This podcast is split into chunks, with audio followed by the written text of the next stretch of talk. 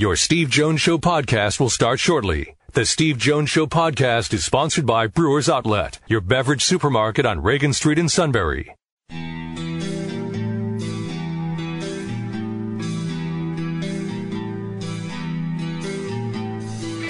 Sports talk where your voice counts. This is the Steve Jones Show on News Radio 1070 WKOK. Now, from the Sunbury Motor Studio, here's Steve Jones. Welcome back. James Franklin in a few moments. Today's show brought to you by Brewers Outlet, Reagan Street in Sunbury, the beverage supermarket. Imports, domestics, microbrews, vast selection of beer anywhere. Wine coolers, water, soft drink, snacks. They roast their peanuts fresh and out every day in the pickle bar led by the barrels and the dills. Indeed, second to none. All at Brewers Outlet, Reagan Street in Sunbury, the beverage supermarket. Don't forget six great flavors of slushies and gift cards for the holidays. Brewers Outlet gift card, perfect. Think about that next time you go out to Brewers Outlet, Reagan Street in Sunbury, the beverage supermarket. We're in the Sunbury Motors studio, Sunbury Motors, 4th Street in Sunbury, Sunbury Motors Kia, routes 11 and 15 in Hummel's Wharf, and online at sunburymotors.com. Our play by play call of the day Texas goes into Asheville and they beat North Carolina right there in Roy Williams' hometown. Now five. Coleman got to go. Coleman the step back. Yeah! Oh! Oh! Matt Coleman. He dribbled the entire time. There will be time left for North Carolina. He was the only one who touched the ball. He made a play like this earlier in the game, going to that step back move with his left hand. He gets the soft touch. The soft touch that Bruce Hornsby has on the 88 keys.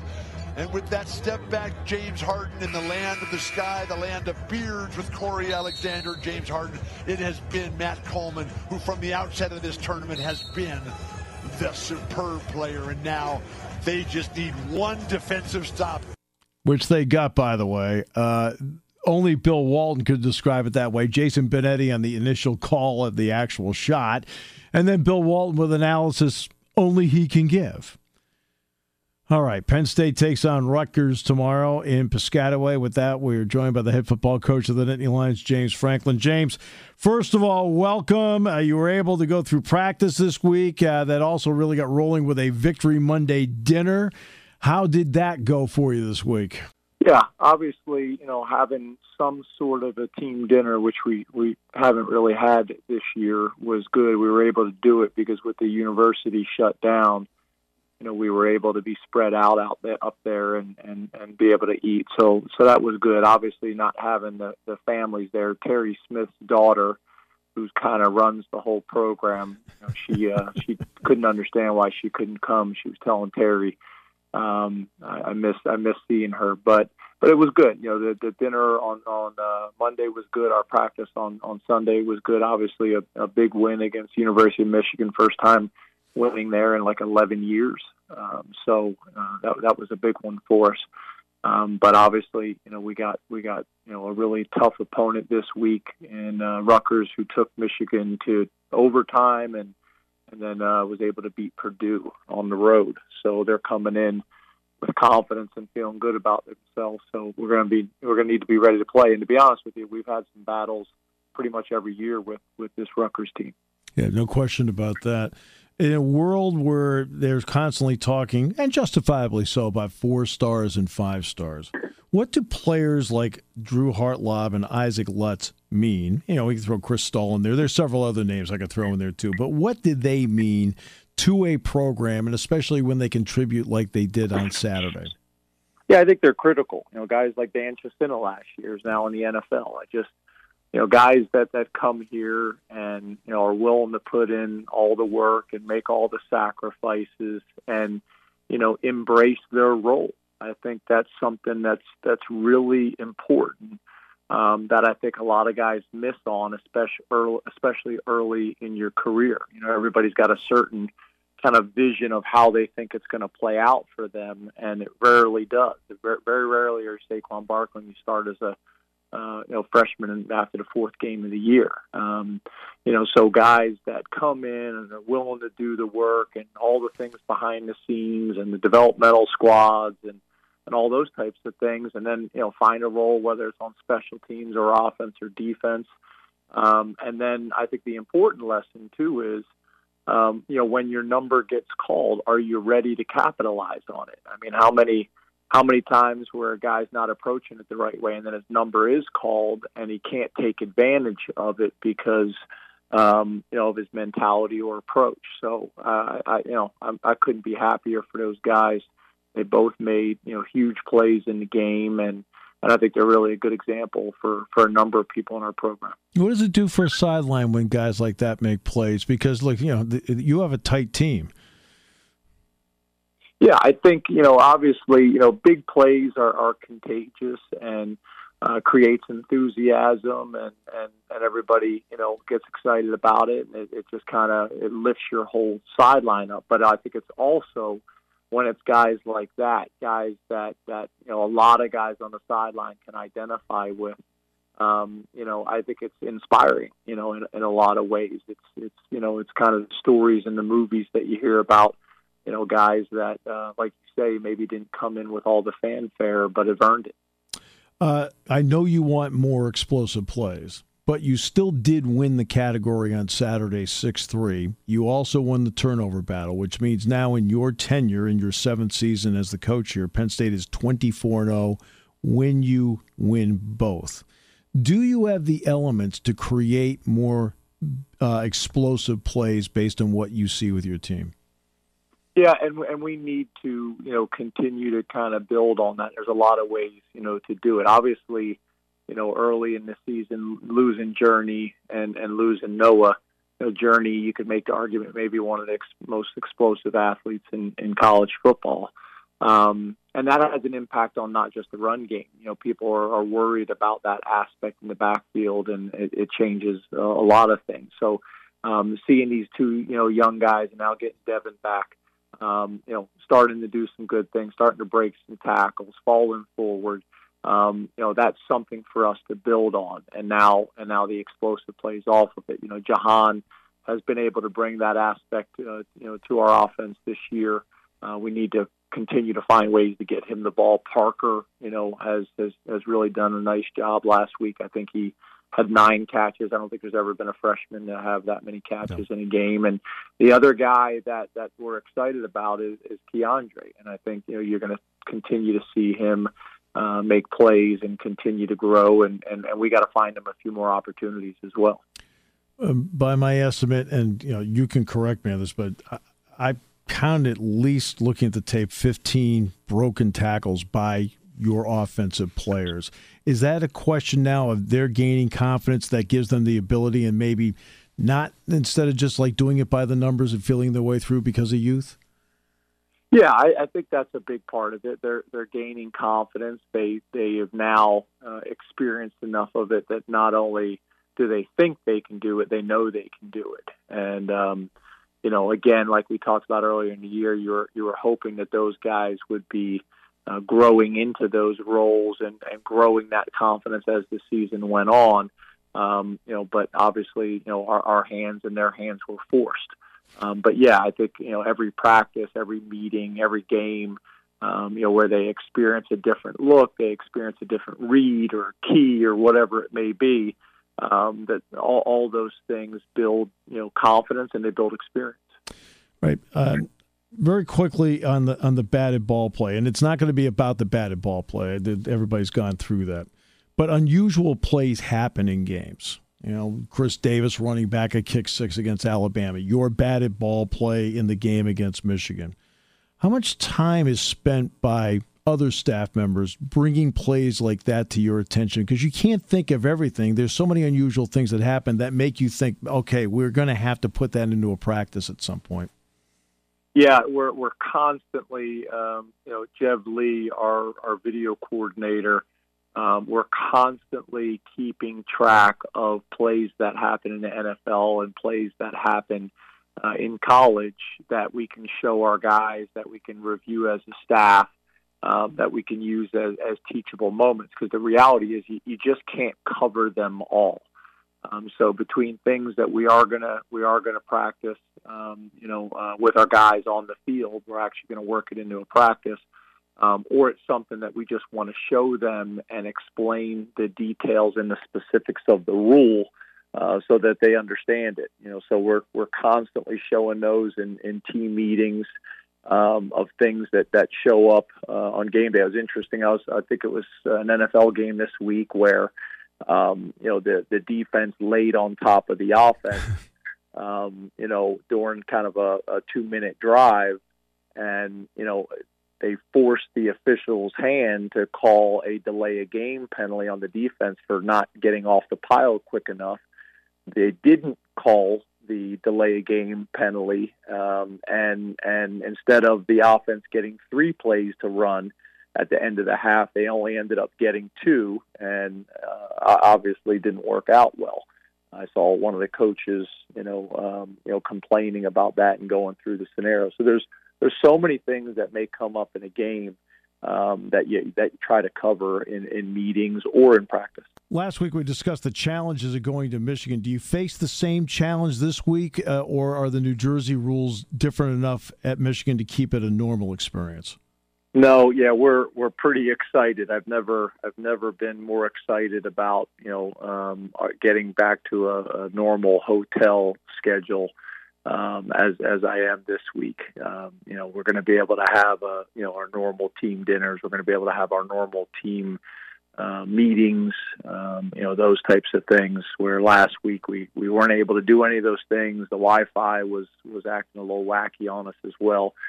Uh, so it was a very strange, uh, you know, situation. So, um, you know, be able to get back to our normal routine at the hotel, get some things covered, uh, get some things um, you know organized. You know, maybe be able to get some some some fun together as well uh, in those settings. So uh, you know, we're, we're we're looking forward to that. There's no doubt about it. Sean Clifford and Will Levis in watching them live and then watching video. What impressed you about them? What made them so effective last week? Well, I think what you know what we did was we managed the game you know, Sean played, you know, within himself. He he did the things that that he does well. You know, he he limited the mistakes. Uh, we were able to mix Levis in there and, and, and take advantage of of his strengths as well. And and they just played very, you know, well together. They played complementary football, uh, you know, for each other, and they played complementary football uh, for for us which is important. Now you're going to face a team that guess what? They use multiple quarterbacks uh, along the way. Um, obviously, there's been one primary one, but because of circumstances, they used two last week. What does it take to prepare for something like that? And the fact that you also have used your quarterbacks in a certain way, does that actually help your defense mentally? Because I've seen it before. Yeah, I think it does a little bit, but you're right. You know, they they have uh, you know they have two quarterbacks. You know, one more of a traditional, one very similar to Will or very similar to Taysom Hill, however you want to, you know, describe it. Um, you know, last week he played a lot more, you know, than he had uh, previously. I want to say he had like 21 reps or something like that in the game last week. Um, you know, so we're going to have to be ready for both of them. Um, you know, the one's very similar to Will. He's 235 pounds. He can run it. He can throw it um, and and create some challenges for you as well. So uh, we've been working on it all week, and you know, making sure our guys kind of understand what they're going to do and, and how they're going to do it and why. Um, you know, and and they're a veteran team too. You, you look at their offensive personnel. You know, the, the receivers, a number of them are seniors and juniors and things like that. So. Um, you know, obviously, coaches come in there and did done a good job, but they also have gotten a bunch of transfers and they have a, a number of veteran players in their program. And uh, you know, it's, it's going to be a challenge, and I think the quarterbacks are a big part of that. I think the one the starter is a transfer from Nebraska. Yes, he is. And uh, here, here's the next part of this: is that last week's warm up was interesting. You had two scholarship running backs warming up. He ended up using three corners in the game not ideal, but how did you feel in the end about the job that those two units did, considering that the limited numbers you have with each? Yeah, I was I was really proud. You know, you know, it's interesting. You know, you watch what's going on in the NFL as well. It's great to see Trace McSorley throw a, a yes. touchdown pass the other night, and you know, I, I don't know if you followed the Broncos situation where they had to bump up um, a practice squad receiver to play quarterback, and I actually had th- heard that they actually tried to get permission to get one of their coaches um, uh, to be able to play one of their quality control coaches to be able to play quarterback in the game, which is crazy that we're talking about this and thinking about this. But I almost came up into the booth um, uh, to see if see if you or Jack uh, could help play you know play play you at corner and Jack at outside linebacker. So.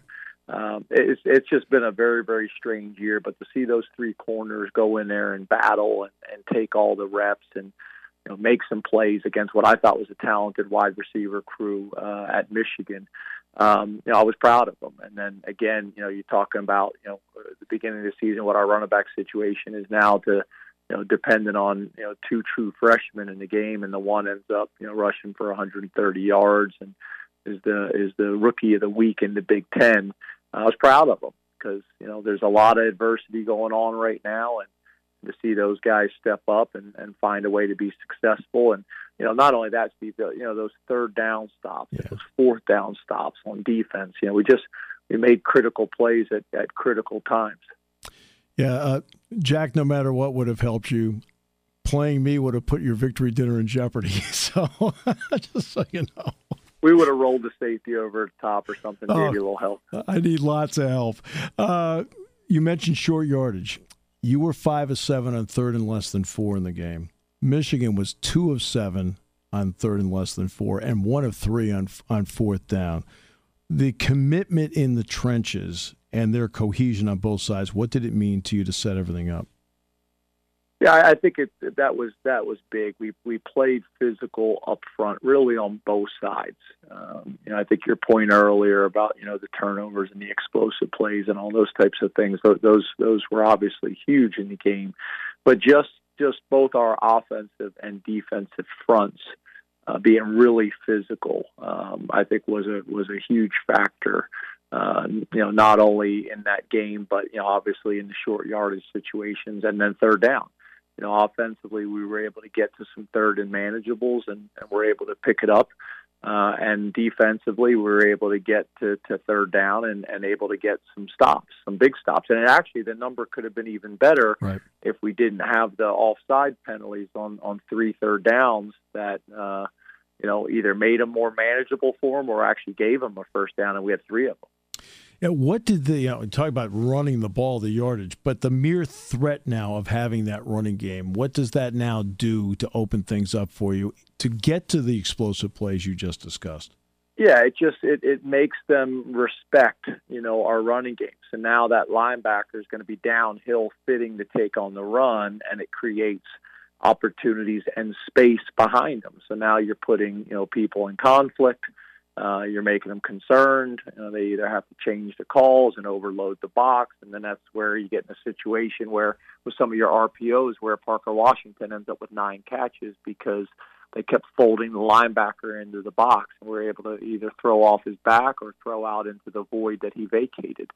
Um, so, so those things, you know, are really helpful, and uh, you know, those were some of the things that we were lacking earlier in the year. Uh, the young the young running backs. Last question on this one. You know, one of the key for any young running back is how do you pick up a block? How do you pick up a blitz? How do you help out your quarterback? I mean, in high school, that normally is normally they're the ones with the ball. So how have those two young players picked some of that stuff up in a limited amount of time? Yeah, I think they've gotten better. You know, Keyvone's a big, strong, physical guy at 230 pounds. Caziah is, is not. It's not like he's undersized either. Uh, you know, is up in the you know two two sixteen, two seventeen, somewhere in that range. Um, you know, and and then obviously Devyn's a more experienced guy, so having all those guys, I think, has been been really good. But you know, getting those looks in practice, you know, getting them confidence in in individual and getting them some some reps um, you know, against whether it's our defensive personnel, uh, where where Coach Pry and, and, and Coach Seider will get together in some in some individual periods and, and work those things. Obviously, a big part of his technique technique and fundamentals, but the other thing really is just the mentality. You know, you got to be willing to be physical. You got to be willing to mix it up. That shows up in the running game, but it also shows up to your point in pass protection too. Always appreciate our time together very much. Best of luck on Saturday at Rutgers, James. You too, Steve. Thank you so much. And football coach James Franklin, Penn State and Rutgers tomorrow here on News Radio 1070 WKOK, beginning at 10:30. Kickoff is set for noon. Today's show brought to you by Brewers Outlet, Reagan Street in Sunbury, the beverage supermarket. And we're in the Sunbury Motors studio. Sunbury Motors, 4th Street in Sunbury. Sunbury Motors Kia, routes 11 and 15 in Hummel's Wharf, and online at sunburymotors.com.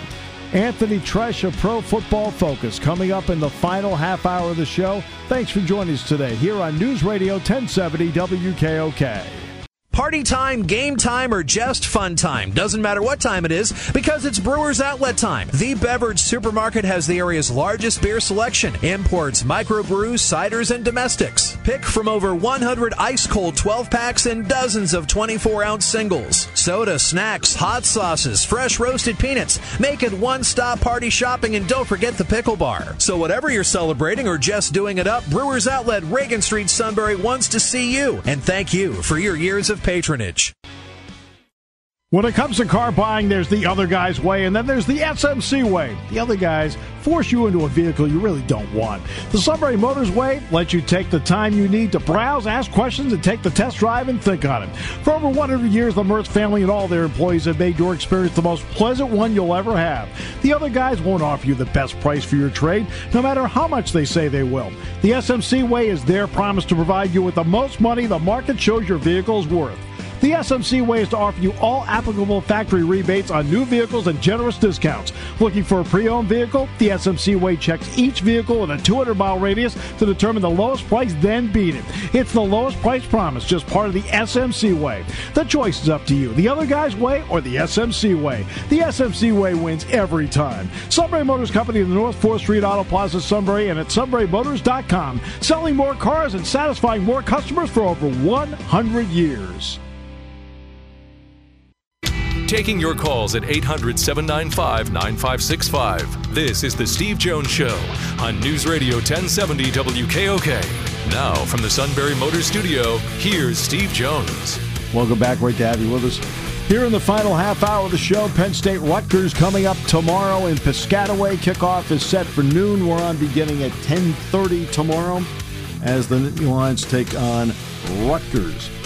Uh, already some changes on the schedule for this weekend. Uh, we already know that Maryland and Michigan, for example, has been canceled. Also, along the way, uh, BYU is going to play Coastal Carolina. That's interesting. Liberty was supposed to be the original. Liberty had a problem with COVID. So Coastal Carolina said, Hey, BYU, do you want to play a game? A lot of people had thought that Cincinnati and BYU might play this weekend, which would have been a really intriguing game, except Cincinnati can't play this weekend because of COVID.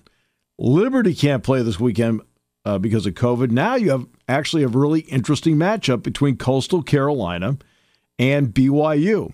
So BYU is stepping in at the last moment. The game's going to kick off at 5:30 tomorrow. It's going to be on ESPNU. And they're both ranked coming in. BYU's 13, Coastal Carolina is 18. BYU hasn't played since the 21st, so they've been looking for another opponent. They're not scheduled again to play until next Saturday, the 12th, against San Diego State. So they, they're grateful to get a game. And so they're going to make the trip and they're going to play Coastal Carolina. And that actually turns out, in some ways, to be a very intriguing game. Also, along the way, you know that the bowl games are being uh, some bowl games are being canceled. The Las Vegas Bowl is the latest postseason game to be canceled because of coronavirus. Uh, the Vegas Bowl scheduled to match a Pac 12 team against an SEC team. It's supposed to be played for the first time at the Death Star, home of the Las Vegas Raiders. It is the 10th bowl game to be canceled because of the pandemic. Also canceled include the Bahamas Bowl, Celebration Bowl, the first ever Fenway Bowl, the Hawaii Bowl, Holiday Bowl, Motor City Bowl, Pinstripe Bowl, the Redbox Bowl, and the Sun Bowl. Those are the ones that have all been canceled so far. The Pac 12, in fact, has now lost four bowl games, which it had tie ins to the Holiday, Redbox, and Sun Bowls. Meanwhile, the Big Ten so far has lost three of them along the way because of what has happened. They have lost along the way the Redbox Bowl. They have lost the uh, the Pinstripe Bowl. and they have lost uh, the Holiday Bowl. Those are the ones that they've lost so far along the way. So they've had three of them that they've lost to this point. So 10 total have now been lost uh, because of the pandemic bowl games. That means there's now 29, 30, I think it's 30 bowl games still left. And Boise State's matchup with UNLV, by the way, has also been canceled according to the Mid American Conference. So that's where it stands with everybody. All right. Always fun to have a little time to, uh, you know, to go to Pro Football Focus, break down the numbers, talk about some of the top players in the country. How do they rank? Why do they rank them? And so let's bring in Anthony Treash from Pro Football Focus. I know it's a week late, but to you and yours, Anthony, I hope uh, all of you had a great Thanksgiving. Of course. Thanks for having me on. Happy Thanksgiving to you guys, too. All right. Uh, I want to start with with Penn State, then we'll get to some other guys, if you don't mind. On your board for Penn State, who's grading out consistently highest for you on the Penn State football team? Yeah, you know, before the season and even after that first game of the year, I would have said Jayson Oweh would have been.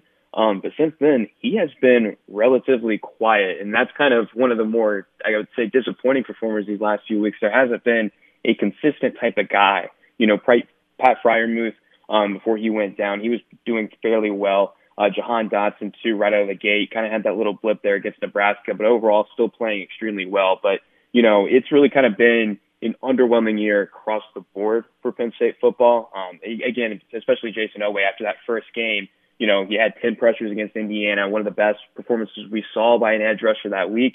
Since then, only has six pressures for the season in his, his next four games. It kind of uh, and we've seen more from the Indiana tackles kind of realize like, oh, you kind of got that production because the Hoosiers tackles are that bad.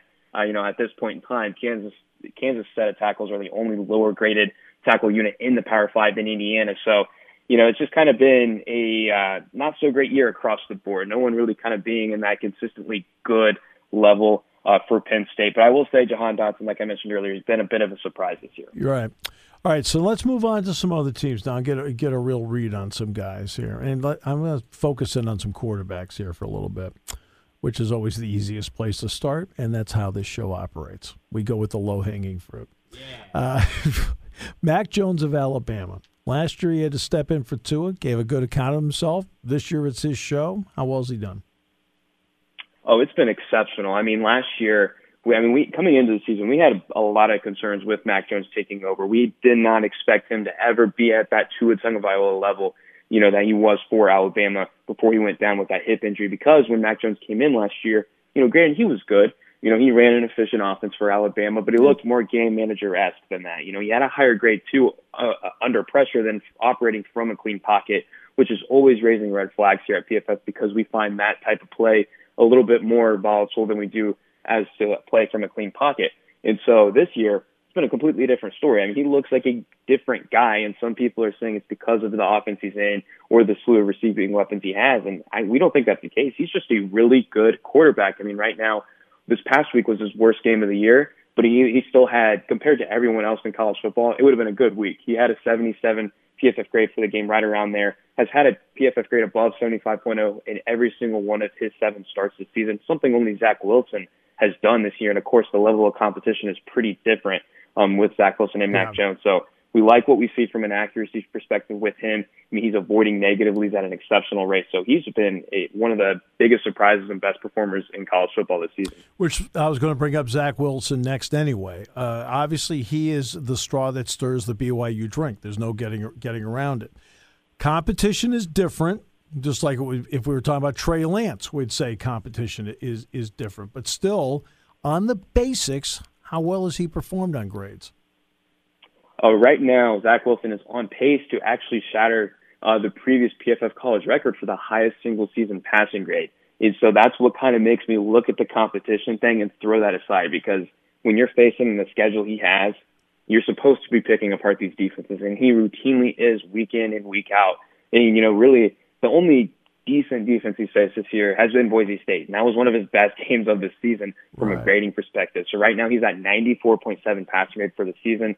I mean, he he's looking like the real deal. We, he's up at quarterback three on our big board for the 2021 NFL draft after Trevor Lawrence and Justin Fields. And you know, with a situation like Trey Lance, you know, Zach Wilson's actually proving it on the field this year. You know, Trey Lance, you know, he has all the physical tools you can want, the athleticism on the ground. We've seen that. But from a pure passing standpoint, there were some, you know, a little bit of a concerns there just because it's, it's just all physical tools as of now. He didn't really get the job done, especially in that lone little showcase game he had earlier this fall. He's going to be an interesting one moving forward because that's going to be. I'm smarter than the rest of you. I picked him, and you better hope you are. yeah, you better hope you are. You brought up the name Justin Fields. Something happened to him on Saturday that hasn't happened to him at Ohio State. A multiple interception game. Yet he overcame it. What? What? How's uh, Justin Fields graded out so far? Yeah, entering the Indiana game, we we kind of expected him. We we didn't expect to have him do what he did, but we expected him to kind of regress a little bit because those first three games against Nebraska, Penn State, and Rutgers, he performed as close to perfect as a player could possibly play at their position. Right. I mean, through those three games, he had an elite passing grade. He was the highest graded quarterback in college football, above Zach Wilson in that three week span, by far the lowest um, negatively graded throw rate. And he only had five uncatchable passes in those three games. I mean, he had twice as many touchdowns. That that is absolutely unheard of. Um, but this past week, one of the worst games of his career, 63.7 passing grade for the very first time, failed to lead Ohio State to an efficient passing offense. Um, but are we kind of, you know, worried about Justin Fields now? No, not at all whatsoever. I mean, there's if any player is going to bounce back from that type of game, it's Justin Fields. We, I mean, we think he's going to continue to be the same player that we've grown accustomed to, you know, over those first three weeks. Maybe not at that near perfect level, but he's still going to be, you know, that clear cut second best quarterback in college football behind Trevor Lawrence. Oh, I'm not worried about him, not the least. Uh, so let's get to obviously Trevor Lawrence. Haven't seen him in a while. Wanted to remind everybody that the Ronnie Bass lookalike uh, was uh, still out there playing ball. When he has played, how's he done? Yeah, I mean Trevor Lawrence has been Trevor Lawrence. I mean he's been the elite guy. I mean he has yeah. a 91.6 passing grade through his six games, and you know when you're looking at his under true freshman and true frost, true sophomore season. Sorry about that. He performed at an elite level those two years. We've never seen a true freshman or true sophomore produce at an elite level, and what we qualify as elite is above that 90.0 PFF grade mm-hmm. range. And right now, through his six games this season, he has a higher grade than he did in those first six games in each of those years. He's definitely been you know, on fire down the stretch in those two years. And so he's gotten off to an exceptional start this season. His last couple, two of his last three games against Miami and Syracuse weren't all that great. Um, kind of a little bit lower passing grade than we've seen from him in the past. We had some turnover worthy throws from him stem up that we really have not seen before.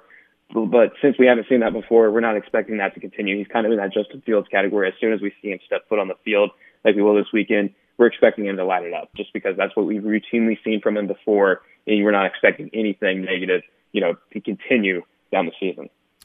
Stetson Bennett. No, forget it. All right, uh, Spencer Rattler. Thought I'd have a little fun there. hey, look, he went from fourth string to first. I got to give him credit. Rattler, I, uh, I, the little bit I saw the other night, I think it's the best I've seen him play. Uh, it seemed like he played a more mature game. Did that? Is that how it graded out? Yeah, well, I mean, it wasn't. Um, it, it was his second lowest graded passing grade of the season. But granted, when you look at the course of his whole season, that's that, that's a pretty good performance. Then he's still the third highest graded passer in college football, so that just right. kind of puts that performance into perspective as to you know how great he's been this year. And when a lot of people think of Spencer Rattler, first thing that or first two things that come to mind that Kansas State Iowa State game, game-ending interceptions. People saying you know he's not Baker Mayfield or Kyler Murray or Jalen Hurts. He's not going to be kind of a little bit before he gets to that you know, elite level that Lincoln Riley has had since he arrived in Norman, but he's already there. I mean, he's looking like a real deal. I think next year he's going to be in that clear conversation for the first overall pick. When you look at what he can do, you know, off platform and outside the pocket on the run is truly exceptional. I mean, right now he's on pace to break the single season uh, PFF college record for passing grade outside of the pocket that was set in Baker by Baker Mayfield back in 2016. Right. And, you know, he's had a lot of production a lot of tremendous throws that were just blatantly dropped. Like if you back in that Iowa State game, there were a few throws down the stretch where if the receiver catches them, the game's over. They win the game. Right. And so we put more of you know that he still had, granted, you know those first year starter mistakes. You know, you're going to have that with the first year starter. But the arm talent is there. This guy is going to be the real deal. And by the way, it should be pointed out that I mean, the other guys you're talking about were older. I mean, they're older than he is, so it's one hundred percent. The bottom line, it's completely different. You're, I'm anxious to see how he quote matures as time goes. Uh, Notre Dame. When you look at Notre Dame, I, I don't. I don't want to get into Ian Book here. There's no need to do that. You know, when you look at the grades for Notre Dame, I'm going to assume most of the positive grades are on, you know, like are on the defensive side. Would that be fair? And uh, what are you seeing? Is and is that what you're seeing? Yeah, I mean that's definitely you know kind of on the defensive side of the ball. The top best two players on there entering the year were the safety Kyle Hamilton and the off-ball linebacker Jeremiah yeah. Owusu-Koramoah. They've been the two highest graded uh, defensive players for the Irish too, but also on the offensive line right now they have the best, you know, as a whole, as a complete unit, the best PFF grade among all Power Five offensive lines. But I'm a little bit curious to see, you know, how they finish here because this next Jarrett Patterson, their starting center, um, almost in, in that top five range in uh, all of college football and PFF grade. He's out for the season now. And then their right guard Tommy Kraemer had it an appendectomy this past weekend. He's right. going to be out for the next couple of weeks. So I'm going to be curious to see, you know, kind of how they hold up there because they've been giving Ian Book a lot of time to throw. You know, we know like Ian Book likes to hold on to the ball. And luckily, yeah. he's been able to get away with it because of this offensive line. You know, he has one of the 10 quickest time to throws almost at that three second range, which is quite crazy to think about. So they really need this unit to continue to produce at a, to, to perform at this high level, you know, so Ian Book can hold on to the ball there and, you know, not get into those quick decision types of scenarios where he's making, you know, bad plays. And that's what I'm afraid might happen this weekend. Good uh, along the way. Plus, they'll eventually get a rematch. It looks like with Clemson before it's all said and said and done. Uh, I, I, want to ask you about uh, one Clemson player, Travis Etienne. Now, here's a running back, right? College running back can have a greater impact usually than maybe a pro running back can. But what do you see in Travis Etienne?